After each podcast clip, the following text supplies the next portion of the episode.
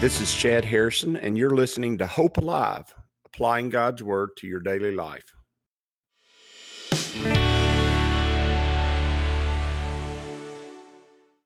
Hi, this is Chad Harrison, and I am the teaching pastor of Lake Community Church and have been serving as a pastor for 25 years. I'm also a practicing attorney. This podcast is designed to help you study God's Word and find God's will for your life. I pray in the name of Jesus right now that God would open up his word to you and allow you to see him and to know him and to know his will, that you might glorify him and that you might walk in faith and power each and every day, especially today, in Jesus' name. Welcome to Friday Side Notes. This is where we get together on uh, Friday and we talk about issues. During the week on Monday through Thursday, we always deal with the word of God. We're going verse by verse. We're learning, we're growing, we're studying, we're we're taking a deep dive into who God is with his word. We're learning literally from Jesus himself. In fact, uh, Jesus is the word made flesh. And we do that during the week, but on Friday we get together and we just we deal with some things that will help us in our Bible studies during the week. And it may be uh, something social, it may be something that's tangential to the word, but helps you see the word in a new and different way. It may be something that is in our society, it may be something that I have some interest in that I think will give you a perspective on who God is and what He's doing. It may even be scientific. There's all kinds of things we'll do on Friday, but this Friday, we're going to talk about meeting with the church and uh, why that's important because so many times people uh, get caught up and they think that because they have a personal walk with God, and you do, and because you have a personal relationship with God, and because you can grow and study the Word on your own, that uh, really the church doesn't have a purpose or a meaning, really doesn't have a reason for existing. The truth is that's not true. It's just not true. It's uh, very important that even if you're listening to this uh, years from now, from when I'm recording it, or if you're listening to it when we release it on the podcast sites, whether, whether it doesn't matter, really matter whether you're doing it one way or the other. It's important that you meet together with the body of Christ. It is most importance that you do that. And if you need some uh, encouragement for that, I, I want to give you a couple of verses of scripture that help you understand not why we do it, but what the purpose is for meeting together as a church. And you need to find a local congregation to be a part of.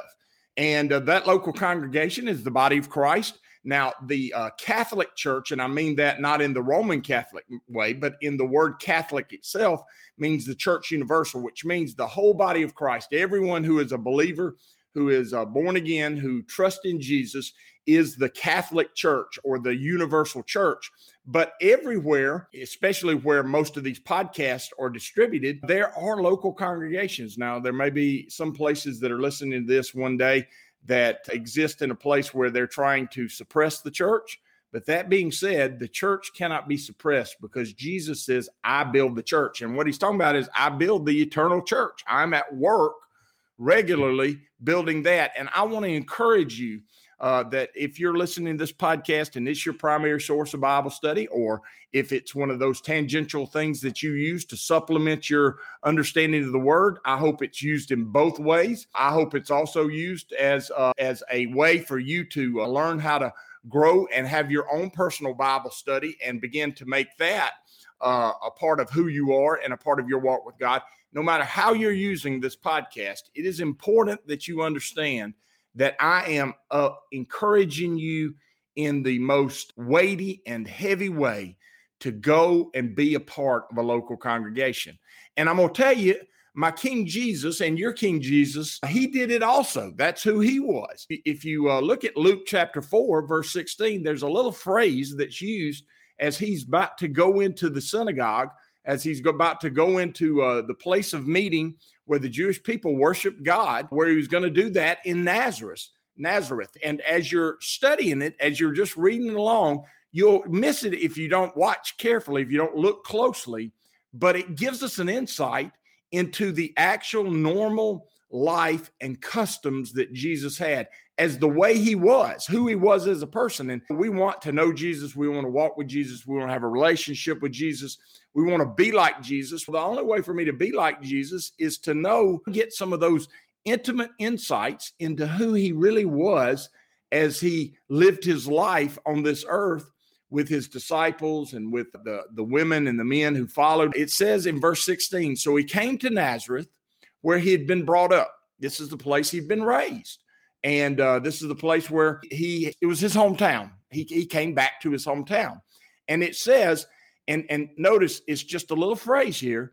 And as his custom was, he went into the synagogue on the Sabbath day and stood up to read. Notice that. It says, and as his custom was, he went into the synagogue on the Sabbath day. Notice that Jesus's custom, the thing that he normally did on the Sabbath day, the thing that was normal for his life, it was the regular part of what he did, was meet with other believers. That's what Jesus did. And of all the arguments I could give you, I think that has the most weight because we as believers, we're people of the way. We're Christians, meaning we're followers of Christ. We're disciples of Christ. And if we're disciples of Christ, shouldn't it be also our custom that we meet with the other believers? I, th- I think it should be. I think it's quite obvious that it was his custom. And I want to have my customs marry up with his customs, especially when they're spiritual uh, disciplines, when they're uh, disciplines of how to live. I want my customs to marry up with what he did. And it's quite obvious that's what he did on a regular basis. Jesus, best way for me to say it is, he went to church. He went to church. He was customarily at church. If he wasn't in church in his hometown, when Sabbath came somewhere else, he was in church there.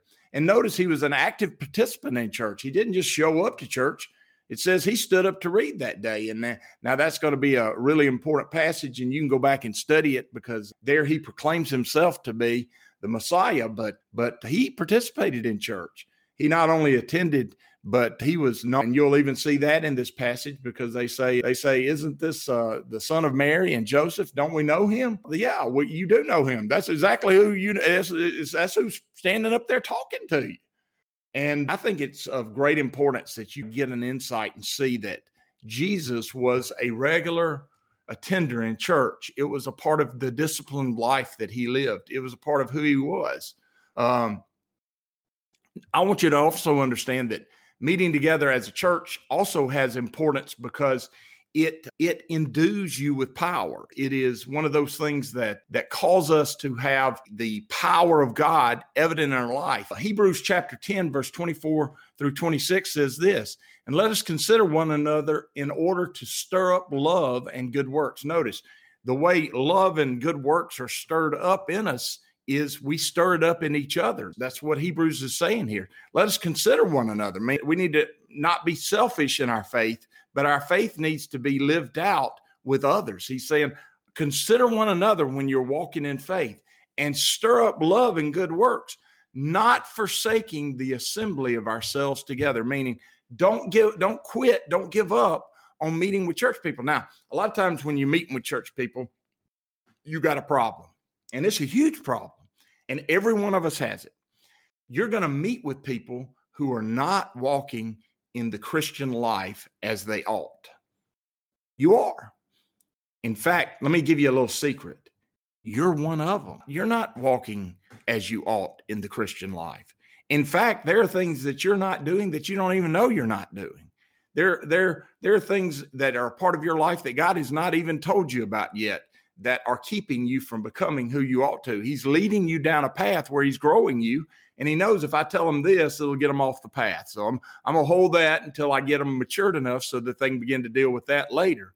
And you, when you go to church, you're going to run into people who are you've know things about their past. You know who they are, their situation, and in fact, you may know things about their present. But here's what you don't know: you don't know the heart of the people that are there, and you don't know the extent of their struggle with sin, and you also don't know the extent of the pain of their life and what they're trying to trying to accomplish there. Now, you might surmise that, and you might even also sit down and attribute to them characteristics and thoughts and traits that are not true because, like I said, you don't know. The Bible says, uh, the Spirit of God knows the heart of man, and it's the only one that really truly knows it. Not even man knows his own heart like the Spirit of God does. And so when I meet together with other believers, I, I do not bring together with a judgmental heart about who they are and what they're doing. And I can't tell you the depths of their struggles, and I, I can't tell you the scars of their past, and I can't tell you the wounds that they're suffering from in the moment that we're meeting together. I can't tell you all those things. And so I try not to attribute to them anything other than they have a genuine desire to try to seek out God in whatever way they can. And I don't want to forsake assembling with them because I may be the one who stirs that love and good works up in their life that wasn't there before. And you would be to not want to do that because that's where you get your treasure. That's where life really is. He says we shouldn't assemb- forsake the assembly of ourselves together, as is the manner of some, meaning some people do that. He says, but exhorting one another, and so much more as you see the day approaching. Notice we need to encourage each other. I'm encouraged. I have people in my church, I've had them for years and years. As a pastor, I've pastored many people that I would have told you in the years prior to that that they weren't even a believer. They weren't somebody that could even understand or comprehend the things of God, and that they never would have been. They never were going to be. But see, I also don't know God's plan. And so uh, that would be foolish for me to say of them. But I would have thought that. I would have considered that would have been the attitude of my heart. But then I see change in their life. And is that change perfect? Is it perfected in them so that they're perfectly the way they ought to be and not the way they that I believed them to be before? No, they're not. And you're not either. And I'm not. And I struggle each and every day with my sin. And, and you do too. And I struggle each and every day to do the things that I ought. But even as the, even as Apostle Paul says, the things I want to do, I do not do. And things I, I, I do not want to do, I, I keep on doing. And he says, oh, what a wretched man am I. And I feel that way. And can you imagine how they feel that way? And as much as the Spirit of God stirs up love and life in you when uh, you're worshiping and when you're seeking Him out, He's doing the same for them. And He's mending you and He's mending them. And the truth is, they need that mending and they need that love and they need that hope and they need those good works. And uh, you being there, you may be the one who actually stirs that up in them. And why, why wouldn't you? Why wouldn't you want to do that? Even your worst enemy, even the person may have wronged you the most, wouldn't you want to see them grow and see them become and see the things that cause them to be the person that hurt you go away? Wouldn't you want to see that ended and them to become someone who you could actually have a relationship with again? If you wouldn't, then I would tell you this that you've not yet figured out the full heart of God but you're on that path. And so i would not i would not condemn you for that. What i would say to you is is you keep walking the path and you're going to figure out how to do that. Matthew 18 19 through 20 says this again i say to you that if two of you agree on earth concerning any, concerning anything that they ask it will be done for them by my father in heaven. For for where two or three are gathered together in my name I am there in the midst of them, or I am there also. What he's saying is you can be assured when God, when we gather together in the name of God, that God shows up. He's not going to miss out on a party that he's the honored guest at. He's going to be there. And it doesn't have to be the thousands and tens of thousands that some of the mega churches have today. It can be a congregation of 10 or 15 that meet in a basement in China, or it can be, or it can be a group of older people who live in a a community that's slowly dying, and there be six or seven show up on Sunday morning and gather together for a little worship and a little bit of the word, and God's there. And uh, it can be at one of these mega youth rallies where God's children are showing up to uh, experience Him in a new and different way, and He's there also. He's also with you when you're talking with me right now. He's He's there, but He's there in greater and greater power when we choose to meet together, to come together personally, physically together, and to ask for things and to seek Him out. He says, Again, I say to you that if two or you of two, if two of you agree on earth concerning anything that you ask, it will be done for you by my Father in heaven. What he's saying is, I'm gonna, I'm gonna begin to work my will and my way out. And when y'all agree and y'all begin to seek those things out, I'm gonna, I'm gonna make it happen and and that's what the church is. That's what jesus uh, made the church for. That's why the institution of god's people in worship is one of the original institutions god created in the earth. And we're remiss when we don't meet together as believers. And i would say to you i want you to download this bible study and i want you to uh, learn as much as you can. I want to be a blessing to you as far as this Bible study is concerned, but I, I want for you to be a blessing to someone else. I want for you to be uh, uh, Christ in the world that we live in. And you are because you're a new creation. The old is past, the new has come. And it's time for you to engage the world that you live in. And it's time for you to join in what the church is doing and being a part of it. So I, I know you will. God always tends to draw his people together. And if you feel that draw, go out there and find a place and don't bring pre, pre conditions to it. Don't bring your own uh, conceptions of church. Just go and search for a place where people love each other, where people care about what's going on, where the word is held high and taught, and where you feel the spirit move uh, you to life. And if you find that place, it doesn't matter what it looks like or where it's at. If you find that place where God's word is alive, where God's love is real, and where God's purposes are found by his spirit, you'll be in the right place and you'll benefit from it, and others will benefit from you. I expect that for you, and I pray that it'll be the case for you uh, this week and in, in the weeks to come. In Jesus' name. As you go today, I pray that the Lord will bless you and keep you, that He'll make His face to shine upon you, and that He will give you hope and peace today in Jesus' name.